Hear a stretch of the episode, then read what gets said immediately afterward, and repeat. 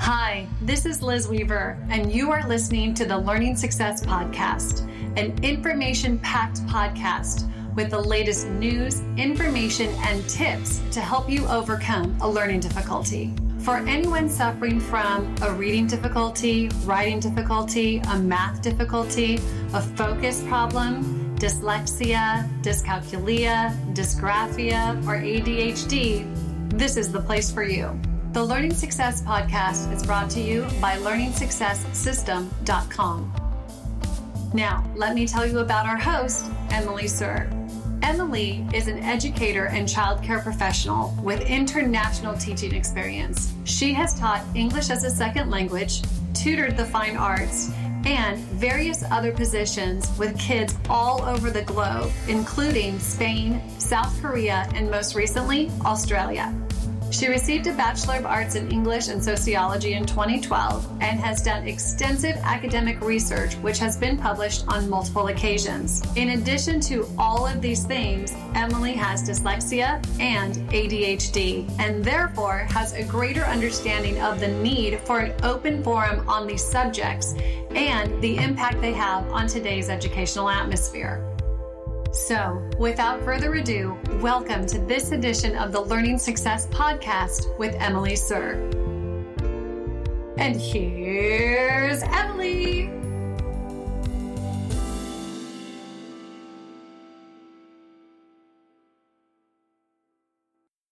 Lately, there has been some big news in the world of education.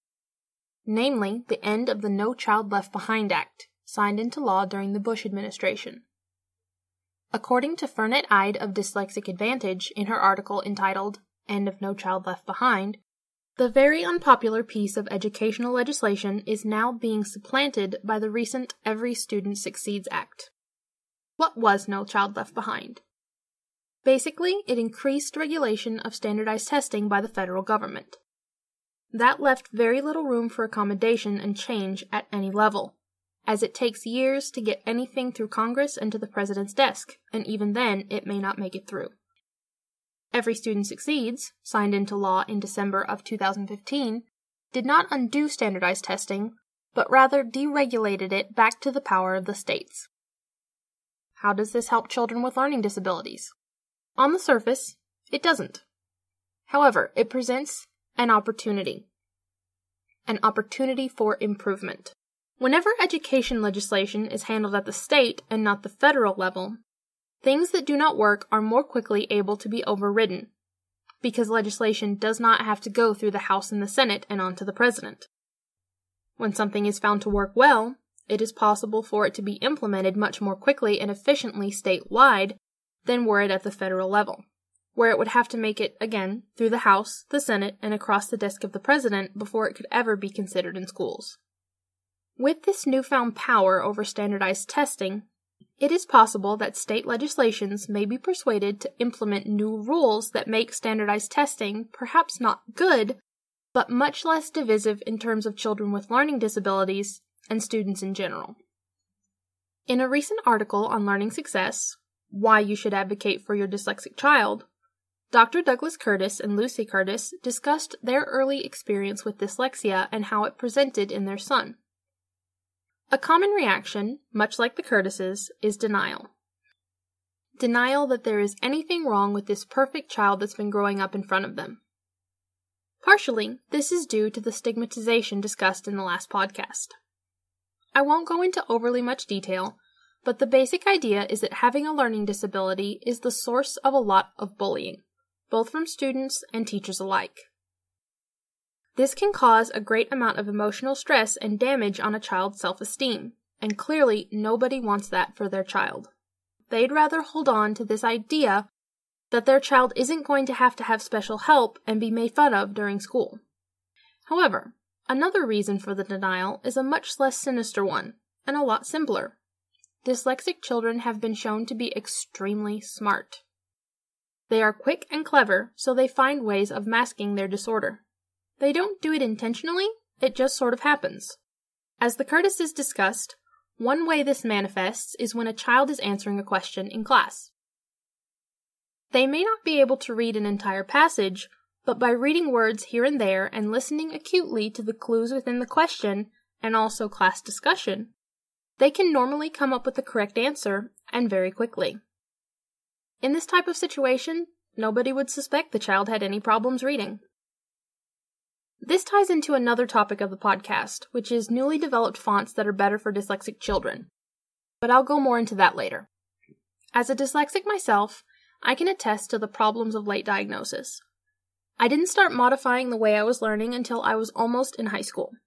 This is actually a very common age for diagnosis of children who've had dyslexia their entire lives. As mentioned in the video within the article, I had a way of simply getting by and didn't realize that I could have been progressing much faster until I understood the problem. Once I began accommodating my handicap, I began to advance much faster. This brings me to my next point about dyslexia. In a November 2015 article by Judy Hanning entitled Kids with Dyslexia Have Trouble with Directions, it was pointed out that dyslexic children don't simply have a hard time reading. That is merely one symptom. The truth is that their brains process information quite differently from the rest of us. They are not stupid, and they fully comprehend the world surrounding them. They just simply process it differently. Much like with children of other learning disorders, dyslexic children tend to be very literal. The example that Miss Henning gave in her article was a little boy instructed to draw a self portrait. Instead of drawing himself, the little boy drew his friend who was sitting beside him. Upon questioning from the teacher, he explained, You told us to draw what we can see. Now, you may think he wasn't listening, but hold off just a second. Maybe it wasn't that he wasn't listening or paying attention, but that he took the meaning literally. Think of it this way self portrait. He must have thought, self, okay, that's me. Portrait. What do you do when you draw a portrait? You draw someone else. So, literally, he took it as I, myself, draw a portrait of what I can see. He could see his friend. And so, what is seemingly a simple instruction is just as simply and innocently turned into something completely different. The best way to avoid situations like this is specificity. You can still use the term self portrait. Obviously, this needs to be something that the child needs in their vocabulary. However, explaining the concept behind a self portrait in advance, or saying something like, draw a picture of yourself, would be immensely helpful especially in early learners. Clearly, we can't account and prepare for every eventuality. Further advice, in situations such as these, would be not to chasten the child immediately, but to ask them why they didn't follow directions. If they weren't paying attention, fine. That happens. However, if they have a reasonable, if not immediately obvious, reason for deviating, then perhaps just kindly explain the instructions again and thank them for their creative interpretation. If they're putting forth effort, there's no need to embarrass them. They probably get enough of that already. One thing that is particularly embarrassing for dyslexic children is difficulty learning to read or write. In the article, How to Teach a Dyslexic Child to Write, Learning Success author Hannah Roberts points out that typically, dyslexic children are expert orators. Their skill set lies in audio rather than visual skills. This means that even though they may be quite articulate speakers, their writing and reading skills may be somewhat lacking. Luckily, there are ways to accommodate for this. Ms. Roberts advocates very small steps, focusing on one thing at a time.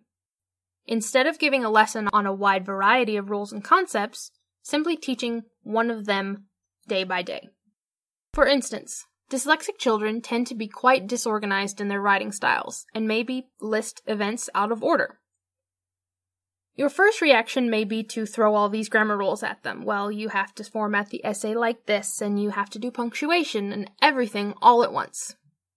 Ms. Roberts suggests that only focusing on one subject at a time, such as the organization of their essay, that would be extremely helpful for the dyslexic child as it is difficult for them to focus on and retain multiple concepts at once. Once they've mastered the one skill, you can move on to the next, and so forth and so on.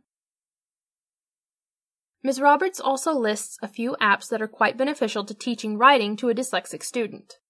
If you'd like to check that out, they are listed on her article, How to Teach a Dyslexic Child to Write, on the Learning Success website. Speaking of technology and dyslexia, I'll get back to the point I mentioned earlier new fonts for dyslexic children.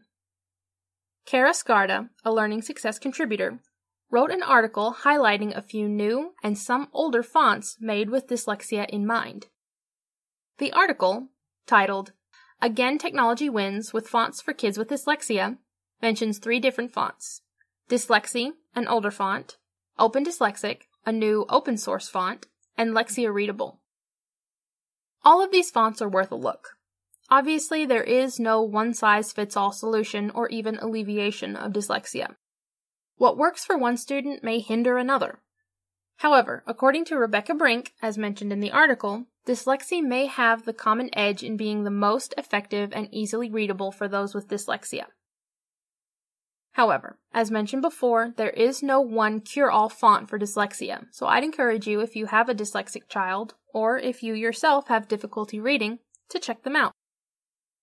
The main draw of these fonts is that they create easily identifiable differences between letters that you can easily mistake for each other, such as B and D or J and I.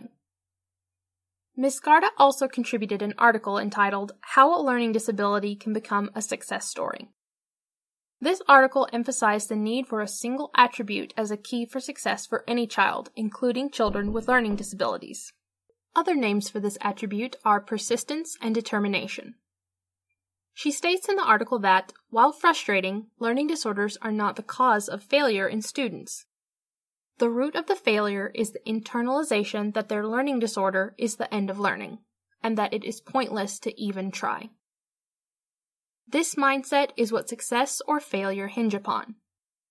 If you can show your child early on that they are worth the effort, even their own effort, then they will learn to persevere through the challenges that their disorder presents to them. If they truly believe that they can do it if they simply find the right path, then they will. It's really that simple. It's certainly not easy. Thankfully, if your student has your help and support, you can both get through it. Thank you for listening to the Learning Success Podcast. We hope you enjoyed it. We also hope you have learned something useful, something that you can take back and improve your life with today. If you would like to say thank you, the best way for you to do that is to share this podcast with a friend. Help us help others along this journey. And if you haven't already, please rate and comment on the podcast. Every rating helps us and helps this podcast get out to more people. We appreciate it and we appreciate you. Thank you again and make today a great day. No one should have to live with a learning difficulty.